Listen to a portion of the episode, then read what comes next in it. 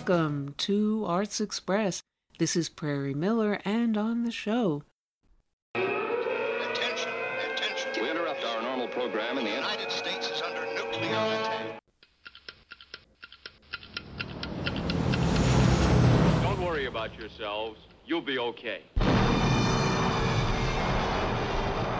Did you see that city where the first atomic bomb was dropped? Yes, Fred. It was a shambles, huh? A shambles? It looked like Ebbets Field after a doubleheader with the Giants.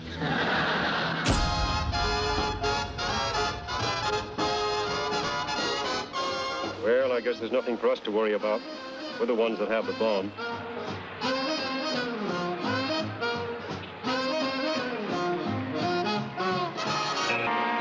Background was the growing struggle between two great powers to shape the post war world.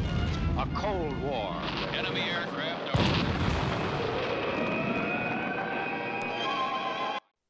And those were scenes from the more relevant than ever classic, The Atomic Cafe, in its 40th anniversary this past year, and in re release now during the Oppenheimer Mania and this week's Japan Memorial Days, with the atomic bombing of Nagasaki August 9th.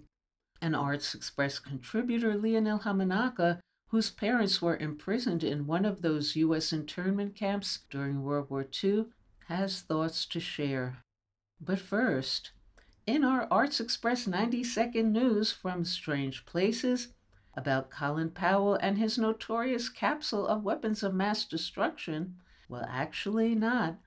It was his former chief of staff, Lawrence Wilkerson, who prepared all that for public consumption, but now seems to have had a change of heart to remorse and rage. Here's Wilkerson on RT's Going Underground.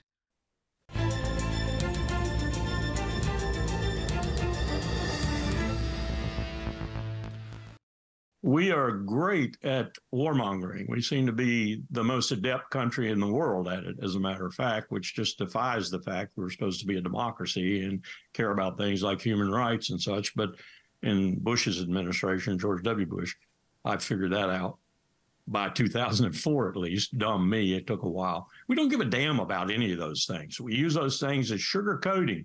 We use those things for both international audiences and our own domestic audience as sugarcoating. We don't care about freedom. We don't care about democracy. What we care about is power and money, money and power. That sums up America today. And that sums up what our war instrument is for, including nuclear weapons. It's a sad commentary, and yet it is a true commentary. And I'll argue with anyone that wants to argue about it till the cows come home that that's our purpose today. War is a profitable business and we are in profits. That's why we're selling weapons. That's why we're doing what we're doing in Ukraine. And anyone who tries to assign any other reason to it is just simply nuts. That's what's happening. And the sad thing about it is, we have now drug uh, essentially 700 million plus Europeans into it who will figure it out sooner or later, and then we're going to have a breach. And let's see the world divided into the European Union trying to get its political act together, China, the United States, India trying to figure which one to go to at any pivot point and make a quarter of the world's population, if you will. Um, and that's going to be it. Uh, multipolar world par excellence. And we're going to be sucking the rear end of that world about 90% of the time if we don't stop and get our act together. Not to mention the fact that climate change is going to eat our lunch, is already eating our lunch. I've just come back from out west. Um, you want to walk down a street where there's nothing but smoke all the time? Ask New Yorkers from the smoke coming down from Canada ask people who are looking at water situations that are simply existential for them and fighting with other states out west, trying to figure out who's going to get the water that's left. This is a crisis that if we don't confront right now, this minute, and do it intelligently and competently, forget it.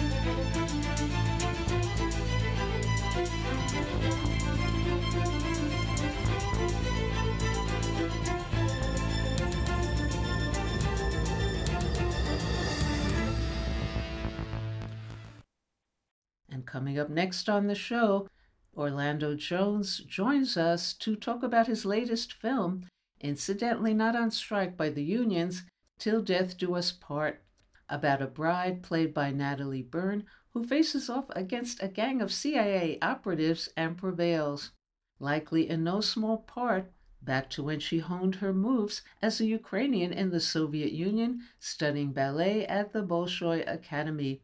But Jones has much more on his mind as well in a time travel excursion not unconnected to Africa Rising at the moment and what went down back then when it all began, and how and why he was eliminated from American Gods because the gatekeepers accused him of, quote, sending a wrong message to Black America. Hello, Orlando Jones here. How are Hi. you? Hello, Orlando, and welcome to our show. Thank you for having me. Uh, I see you guys are slumming today. Or what? I was joking. I said, I said, thank you for having me. I see you guys are slumming today. Oh, in no way. Now, in the credits of Til Death Do Us Part, you're listed as groomsman number four. And without giving too much away, you have to face off in violent combat with a woman.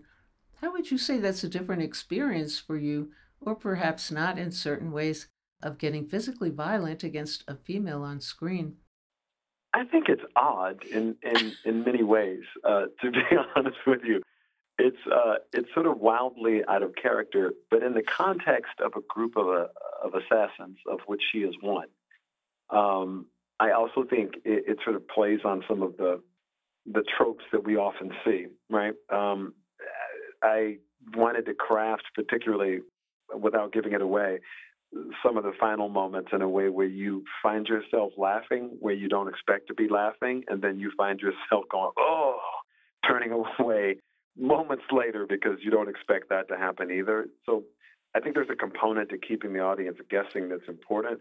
But I also think, you know, not going into this type of moment where you're gleefully trying to beat a woman to death um, is, is an important part of our approach to how we were going to tell this. But it, it, it does feel, at least to me, uh, as, as, as Orlando and not the character, it definitely feels odd. And did you have any personal inhibitions as a man about beating up a woman, even if on screen and not in the real world? I think the character certainly did in his own right because I think that's part of what, at least for me, that's what I was playing. You know, there's always this this feeling with these types of characters that they're one dimensional and that you know they you know they kill people so they kill people so they must they must enjoy it. Um, and and I thought, well, I, I don't think this guy enjoys it. I think this guy thinks he's more classy. I think this guy thinks he's a bit more elegant. I think he thinks these guys around him are a bit buffoon. And I, I don't think he was expecting what he trans what transpired there to go down. I think he was frankly more focused on his disdain for the best man and the the you know insidiousness of the others around him until things sort of turn serious and then suddenly he must turn serious with it. But I always think that there's a there's a there's a hesitation, at least to me, because I think you have to be mindful of the fact that you know the audience for cinema is largely. And if your approach to to you know a confrontation with a woman is that ooh I can't wait because it's fake on screen to give to beat a woman to death, I, I just don't know what energy transfers to screen in that case, and I'm not sure what story you're trying to tell, and I'm not sure how I would feel about how that story might resonate uh, with someone. I that's the part that makes me the most uneasy is that there are individuals who that might resonate with and I certainly do not want to find myself in a situation where they're slapping me on the back, going, "Man, the way you kicked that woman's butt, that was awesome," you know. and that's really the part that bumps me because I'm like, "Yeah, we we are not allies, my friend."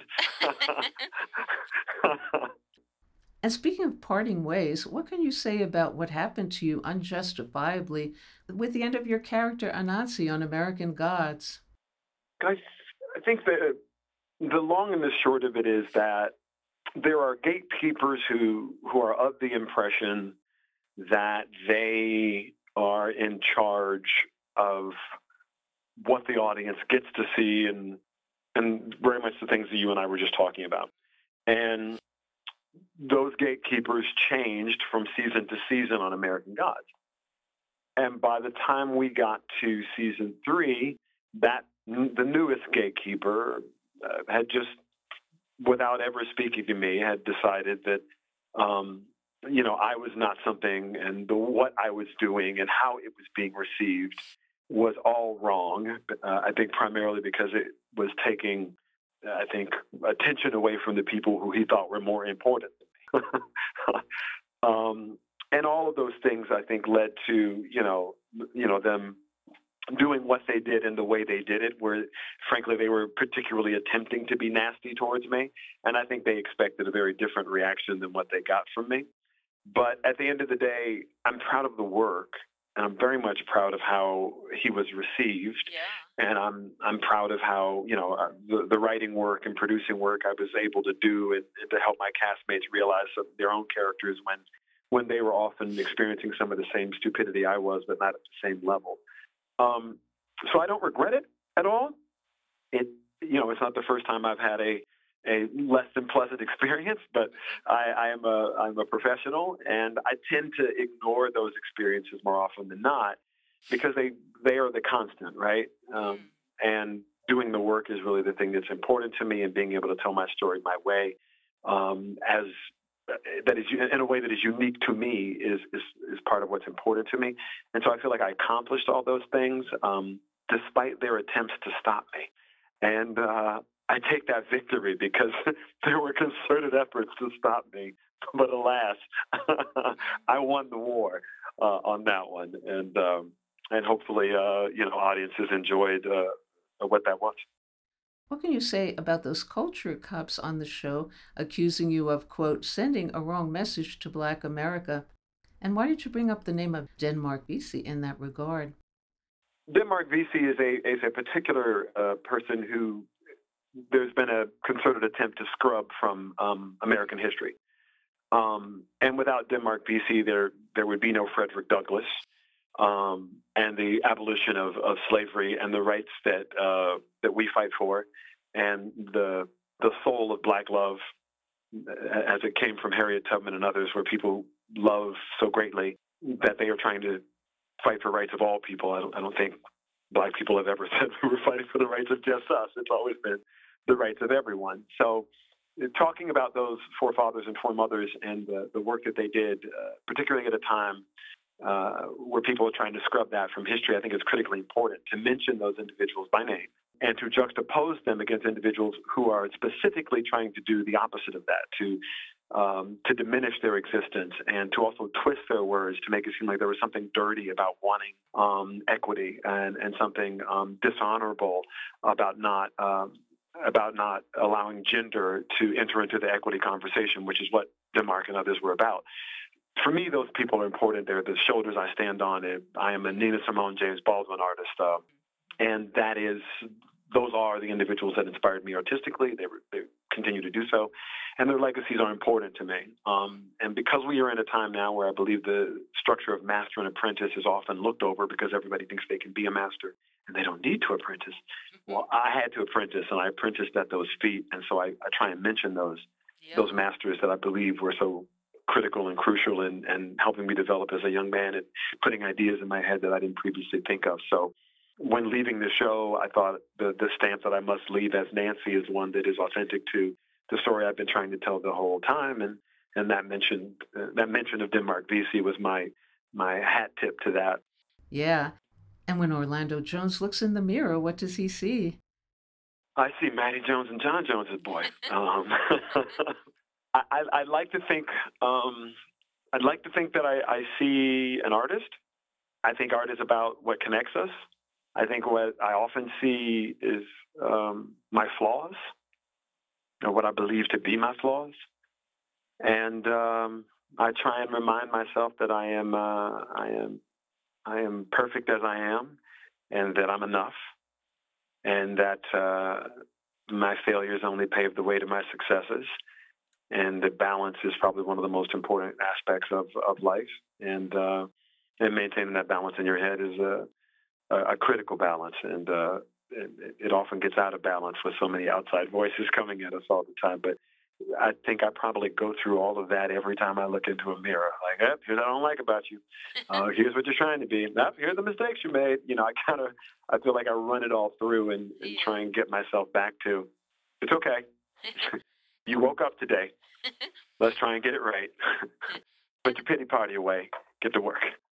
And any thoughts about the Hollywood strikes? I mean, I think everybody who follows business knows that it's going to be difficult to get money out of someone when they're in a downturn. Television has always been the advertising business. It remains so. Those who are in an ad supported model are making money. Those who are in a non ad supported model are struggling. However, there is there is a gatekeeper mentality in Hollywood, and there is an expectation that they're going to fight to try and maintain the control they have. Unfortunately, technology is ahead of them, and there's no way to get that toothpaste back in the tube. So I point to the music industry and say there was a time when you had to go to the record company and get a bank loan in order to be a music artist. And then along came these independent people, and everyone said, oh, they're just going to buy you and gobble you guys up. You're never going to be anybody important. But I humbly submit to you that Drake, Weeknd, Nicki Minaj, and Lil Wayne are all independent artists. And they are on an independent label by a guy whose name is Birdman. so we clearly see how the independent label situation changed dramatically and took large lion shares of what used to belong to gatekeepers.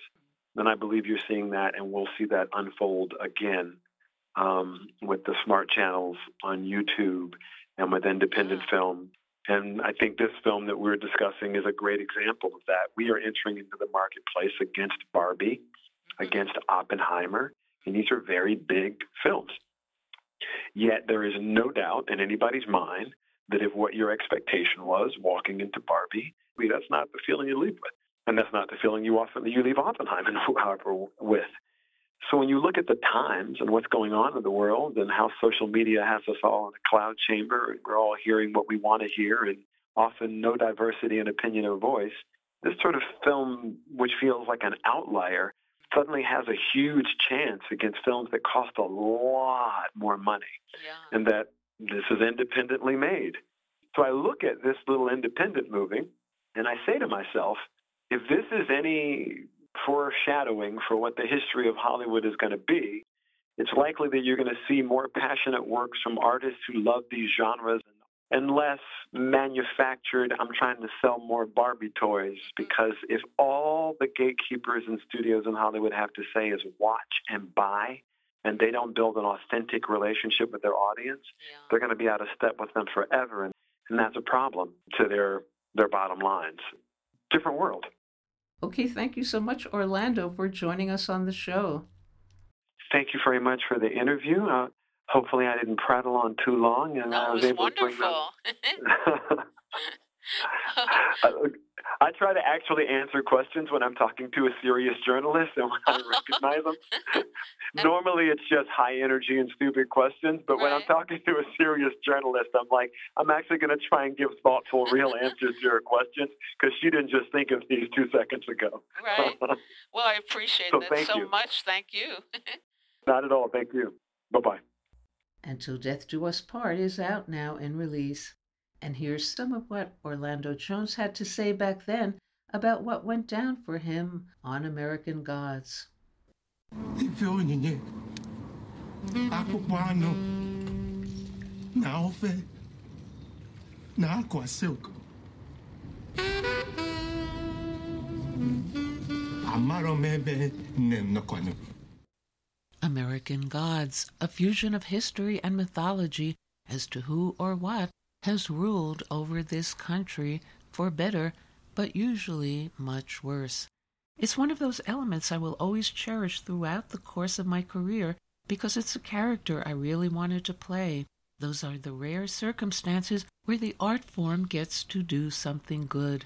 Orlando Jones, a star of the novel to small screen Neil Gaiman adaptation American Gods, got together to talk about immersing himself with such passion into the character of Mr. Nancy, who turns up centuries earlier on a Middle Passage Dutch slave ship to enlighten the terrified captors on board of the horrific fate that awaits them, actually for centuries to come. Jones relates how profoundly being part of those simultaneously raw and mystical events affected him.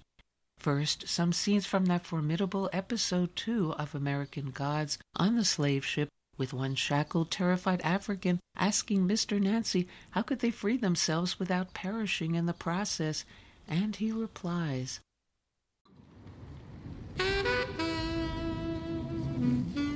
Amaro mebe nem no kwanu. Anansi. You won't help? Fine. Let me tell you a story. Once upon a time, a man got done. Now, how is that for a story? Because that's the story of black people in America. you all don't know you black yet. You think you just people. Let me be the first to tell you that you are all black. The moment these Dutch mothers set foot here and decided they white, and you get to be black, and that's the nice name they call you, let me paint a picture of what's waiting for you on the shore. You arrive in America, land of opportunity, milk and honey, and guess what? You all get to be slaves, split up, sold off, and worked to. The lucky ones get Sunday off to sleep and make most slaves and all for what? For cotton, indigo, for a purple shirt. The only good news is the tobacco your grandkids are gonna farm for free is gonna give a load of these white mothers cancer. And I ain't even started yet. A hundred years later, you're done. A hundred years after that, done. A hundred years after you get free, you still getting done. Out a job and shot at by police. You see what I'm saying? This guy gets it. I like him. He's getting angry. Angry is good. Angry gets it done. You shed tears for Kumbe and Nancy, and here he is telling you you are staring down the barrel of 300 years of subjugation, racist bull, and heart disease. He is telling you is one goddamn reason you shouldn't go up there right now and slit the throats of every last one of these Dutch mothers and set fire to this ship. Mana, ụgbọ mmiri ga-agba ọkụ. Ndị niile ga-anwụ.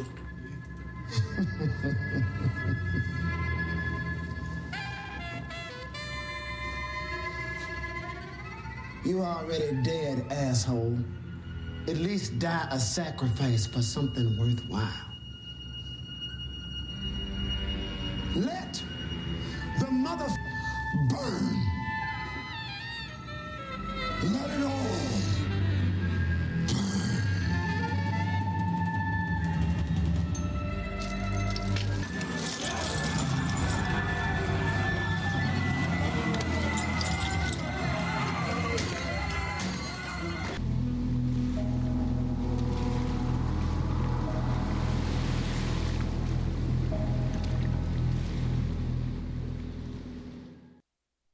led you to take on this role with such passion? You know, it's not every day you get handed a scene on a slave ship. So um, I, uh, you know, look, it's it's a wonderfully written piece, and and uh, it um it's one of those elements that I think uh, I will uh, I will always cherish throughout the course of my career because uh, it's a character I really wanted to play, but also saying things in the way that I've hoped that they would one day be said, you know, but not apologetically and not as an accusation, but as an invitation into the insanity that it has been, and and to um, a conclusion, which is if we're really angry, then we should get it done. Thank you. And incidentally, in an unprecedented reaction immediately following the filming of the slave ship scene, the cast and crew stood up and applauded.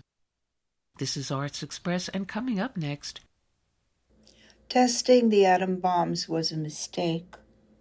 There's no second chance to avoid the obliteration of mankind with nuclear weapons as they exist today.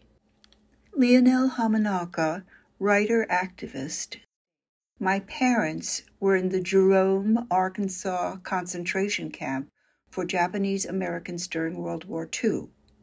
I believe the atom bombs set the tone for mankind, hurtling us into the futility of many new wars. And once a war is started, you cannot tell where it will end. War destroys the environment and we won't be able to save the environment unless we eliminate nuclear weapons. Humans are human, and if the button is pushed to initiate nuclear attack, the human race will become extinct like dinosaurs, and there will be no future for our children and grandchildren.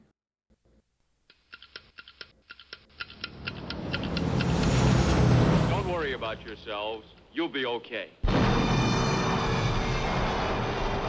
Say, did you see that city where the first atomic bomb was dropped? Yes, Fred. It was a shambles, huh? A shambles? It looked like Ebbets Field after a doubleheader with the Giants.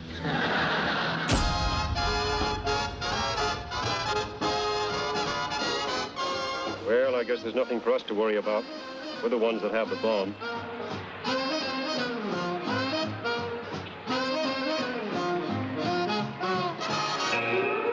Attention, attention. We interrupt our normal program in the United States is under nuclear attack. In the background was the growing struggle between two great powers to shape the post-war world. A Cold War. Enemy aircraft we should use the atomic bomb in Korea. We could destroy them and contaminate them. Now listen, kids. If they're dropping an atomic bomb, we'll wait about a minute after it's all over. Then we'll go upstairs and take a look around. A new housing development near Denver, Colorado shows the nation's first model homes with built-in fallout shelters. It may be just what the harried housewife is looking for. It's the drink that you don't pour. Now when you take one sip, you won't need any more. As small as a beetle, as big as a wheel. Boom, atomic cocktail. We must be ready every day, all the time. First, you duck. Then you cover. Under the table. It's a bomb. Duck and cover. This is not a haphazard maneuver.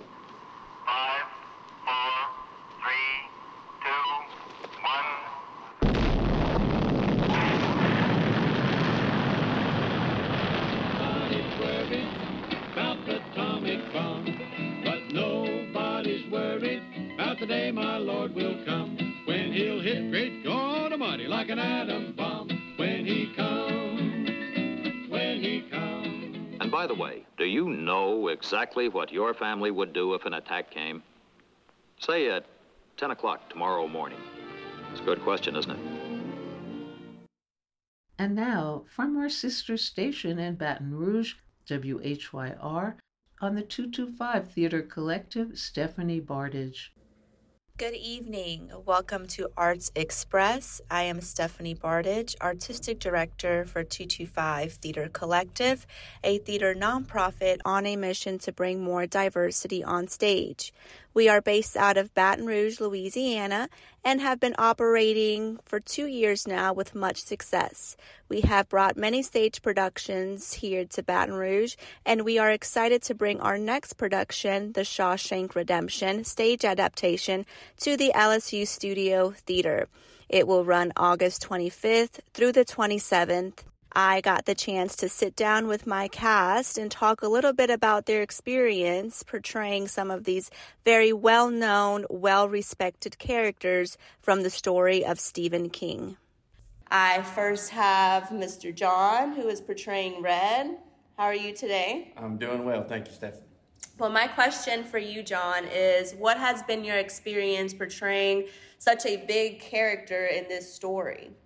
Uh, personally, Red has been an absolute favorite of mine for years. It's just his quiet, just demeanor. He's sure of himself and who he is in this story. And everybody loves and respects the great Morgan Freeman. And I'm not trying to copy him, but I'm trying to pay respect and honor to that performance because that's why I'm here.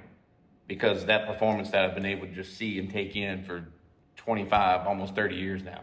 Uh, and I'm just doing my best during this process just to try to learn to bring my own spin to it while respecting, you know, why I'm here in the first place, and that's because of him. Absolutely, and you're doing a fantastic job at it, by the way. Well, next up we have Mr. Corey. What's up, what's up, what's up? Oh, I love this energy. I need some of that energy. Where was that energy when we were rehearsing? It's just coming. It's, It's just, just coming. coming. It's delayed. it was, it was, it was the, it was the, it's the ride. It, it wore me out. You know, it's one of them days, but I'm good. I got this. I was killing. Good. You're, you're, It wasn't the alcohol we were serving before break. Oh no! no alcohol. um, well, we see a very different character um, in you. You play Rico, and Rico is sort of mysterious to me. Um. And I think he is going to be um, a mystery box for for the audience as well. I can't really get a, a read on him sometimes, and we we learn that he does have a troubled past. He did do something very horrific to his family, but he is a born again Christian. Right. Um, and I think that is very controversial as well. That topic of, you know, he did do this horrendous thing and now he is, you know, talking about forgiveness and, and all these different things when it comes, comes to Christianity. And I wanted to ask you specifically, what is your take on that? And how does it feel to portray someone going through those emotions? Excellent question. It's very challenging, you know, because Rico is totally opposite of me. Though what I love the most about the character is that it addresses mental health. Mhm. Mental health is a real thing these days. And to get into full actor mode and portray something that I haven't ever done before speaks volumes. So when it comes to Christianity, there's a lot of times that folks don't address trauma. Mm. Like folks tend to just push it under the rug. Mhm. And with Rico, it's like he has his moments where he's like, look, I know I have issues, but I'm still human. Right. So that's what I, I enjoy most about that is Yeah. just uh, embracing that empathetic side of Rico. Yeah. And I love that because I think the audience will appreciate that in many different ways. They can relate to you and not necessarily, you know, the the religious side, but just like you say, we're all human. We all do make mistakes and his was was rather heavy, right? What he Yeah. did to his family, but um the way that he talks about it and the way that he talks about, you know, everything's going to be fine and he does say that many times in the play, especially to Andy that's going through a tough time. Um, I think that we can relate to you a lot. And so I, I really like Rico's character because of that. Yeah, he's he doesn't have a lot of stability. That's for one thing. Well, he, and he's also he also does bring um like like Dawkins, he does bring a lot of comedy to the play Yeah, as well when does. it's needed. When it's So- needed. And we're gonna hear you sing too. Yeah. Are you yeah, excited so- about that? Yeah, the tea is ready. It's brewing. So, you know, vocal coach on standby. We're going to make it do what it do. well, thank you so much, No Corey. problem. Thank you. Well, next we have Andrew, who is portraying Boggs. And if you're not familiar or if you don't remember, Boggs is one of the sisters who traumatize um, Andy throughout the play. And they're giving each other looks right now as we're, as we're speaking about it. But my, my question to you, and this comes from the character analysis that, that we did, I remember something specific you said is that you don't want Boggs to be characterized as a villain. You do not like that term for him. And that really stuck with me. And I want to ask why. because he's he's still he's still human, um, no matter what, and, and and that's the one thing about about uh, everything we do, everything within within acting and theater and all that, we're portraying humans, and no matter the evil that we do, it's still a choice. And and Boggs and I um, make this choice to to do things to people in order in order for myself. I still have my own my own human emotions. I still have my own human needs, and I still need something. Mhm. I need this. I need I need life. I need love. I need connection. And so my choices in order to do that may not be positive, may be negative, but but but still a human choice. And so for me, and, and part of it's also my own, my own personal belief, no one's 100% evil, no one's 100% good. We Mhm. all fall, fall somewhere within the gray area. I like that. I like that response. So, can you say that the audience will feel sympathy at all for Boggs at some point in the in the production? I think so. I think that I think that at some point he's like I said, I, I, I'm I'm, I'm portray- he's still human, Mhm. and he's still he's still a very tragic character because of his choices, and because, in my opinion, of what he's forced to do. Mm-hmm. Got you. Well, thank you so much. Well, next we have Alden, that is portraying Entwistle, one of the guards in the story. My question for you is what is your favorite scene in the play? My favorite scene in the play. and uh, it doesn't have to be one of yours. It can Yeah. be, you know. Nah, there, there's a. I don't know. I have a lot. I have multiple favorite scenes. It's, it's pretty hard. Um, I think. ah, let's see. So one of my favorite scenes is pretty much when uh, Brooksy is on the ladder. That that's pretty Mhm. intense. I do love the intensity of that, just that moment itself.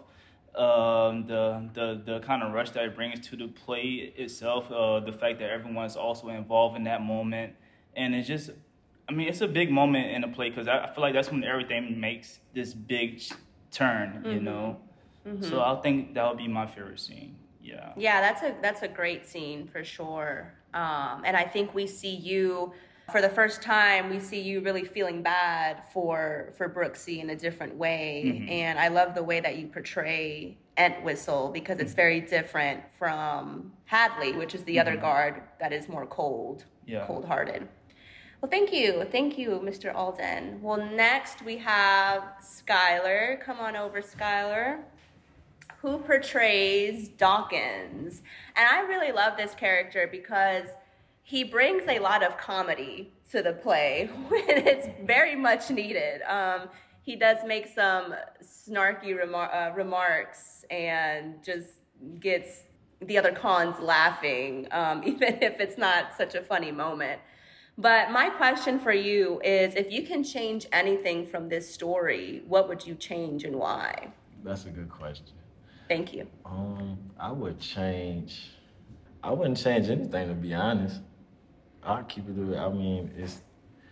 I think you is is an amazing, amazing point. You catching everything and incorporating it in such a short time and just it's, it's almost perfect. It's, it's almost near perfect the way I got out. I, I think I wouldn't change nothing to be honest. Yeah, I think we can all agree when we say that um, Stephen King is such a, I mean, genius in writing.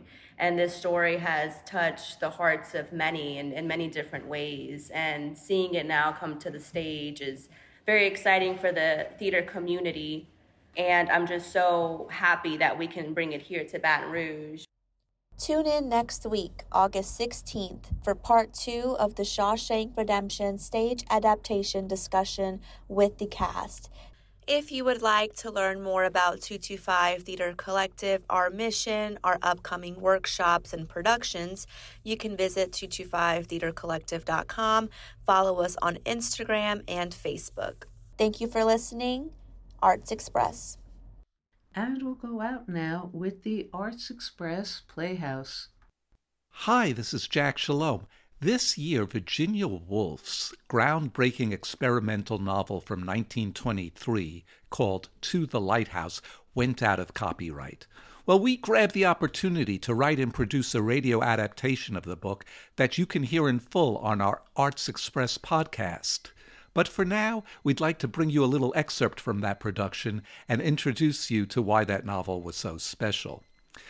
Virginia Woolf's remarkable novel centers around two women. The first, Mrs. Ramsay, a married woman with eight children who treasures nurturing relationships and family, but is bound in a rigid marriage.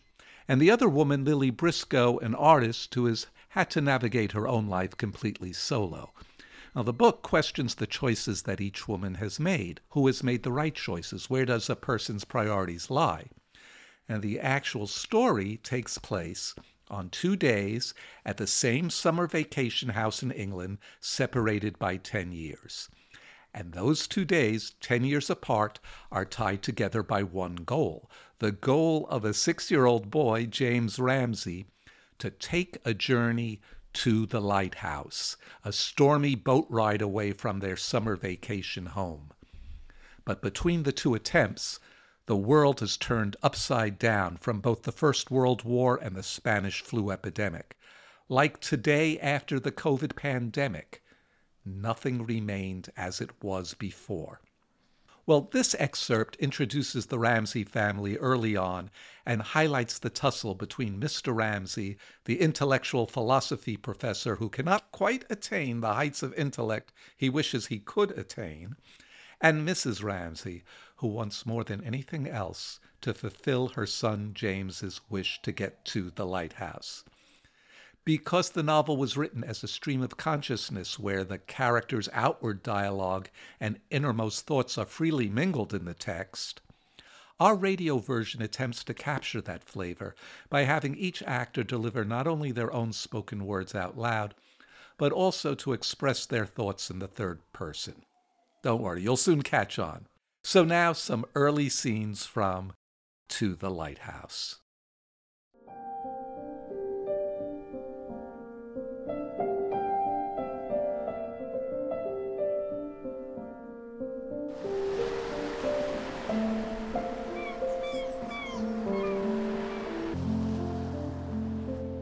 Are we going to the lighthouse tomorrow? Yes, of course, if it's fine tomorrow.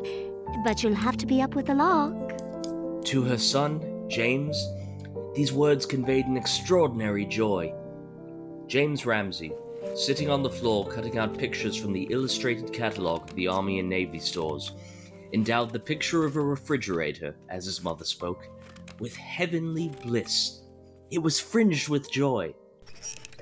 But it won't be fine tomorrow. Had there been an axe handy, a poker, or any other weapon that would have gashed a hole in his father's breast and killed him, there and then, James would have seized it. What Mr. Ramsay said was true. It was always true. He was incapable of untruth. Never tampered with a fact, never altered a disagreeable word to suit the pleasure or convenience of any mortal being least of all his own children, who sprung from his loins, should be aware from childhood that life is difficult, facts uncompromising. But it may be fine. I expect it will be fine. Mrs. Ramsay made some little twist of the reddish brown stocking she was knitting impatiently. If she finished it tonight, if they did go to the lighthouse after all, it was to be given to the lighthouse keeper for his little boy, who was threatened with a tuberculous hip, together with a pile of old magazines and some tobacco. For James, how would you like to be shut up for a whole month at a time, and possibly more in stormy weather, if you were married, not to see your wife, not to know how your children were, if they were ill, if they had fallen down and broken their legs or arms? To see the same dreary waves breaking week after week, and then a dreadful storm coming, and the whole place rocking, and not be able to put your nose out of doors for fear of being swept into the sea. How would you like that? It's all due west. There'll be no landing at the lighthouse tomorrow. She wished they would both leave her and James alone and go on talking. Mr. Tansley is a sarcastic brute to be fair, for walking up and down, up and down with father, and saying who had won this, who had won that, who was a first rate man at Latin verses, who was brilliant but I think fundamentally unsound. Now, Andrew. They were so critical, her children. They talked such nonsense. She went from the dining room holding James by the hand, since he would not go with the others. It seemed to her such nonsense inventing differences when people, heaven knows, were different enough without that. The real differences are enough, quite enough. Rich and poor, high and low, the things she saw with her own eyes, weekly, daily, here or in London, when she visited this widow, or that struggling wife in person with a bag on her arm. Insoluble questions they were, it seemed to her. And even if it isn't fine tomorrow, James, it will be another day. And now, stand up and let me measure your leg. My dear, stand still. How could I see if it was too long or if it was too short? Stand still. Don't be tiresome. It's too short, ever so much too short. Let us find another picture to cut out. At the window, Mr. Ramsay bent quizzically and whimsically to tickle James's bare calf with a sprig of something. James will have to write his dissertation one of these days. Hating his father, James brushed away the tickling spray with which Mr. Ramsay teased his youngest son's bare leg. I am trying to get these tiresome stockings finished to send to Sorley's little boy tomorrow. There isn't the slightest possible chance that we could go to the lighthouse tomorrow. How do you know? The wind often changed. Damn you! Not with the barometer falling and the wind due west. I'll, I'll step over and ask the coast guards if you like. I am quite ready to take your word for it. Only then they need not cut sandwiches. That was all. It won't rain. Someone had blundered. And off he went again, striding off up and down the terrace. Someone had blundered. Mr. Ramsay looked at his wife and son in the window. They fortified him, and he concentrated his effort to arrive at a perfectly clear understanding of the problem which now engaged the energies of his splendid mind. And it was a splendid mind.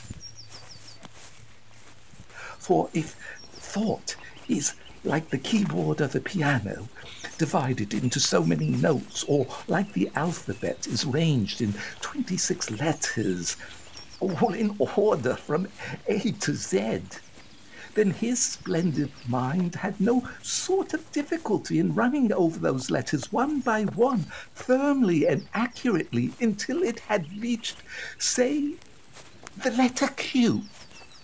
He reached Q. Very few people in the whole of England ever reach Q. But after Q, what comes next? After Q, there are a number of letters, the last of which is scarcely visible to mortal eyes, but glimmers red in the distance. Z is only reached by one man in a generation. Still, if he could reach all, it would be something. Here at least was Q. Q he was sure of. Q he could demonstrate. Then, ah, he braced himself. He clenched himself. Ah, is then. What is ah? A shatter, like the leathern eyelid of a lizard, flickered over the intensity of his gaze and obscured the letter R.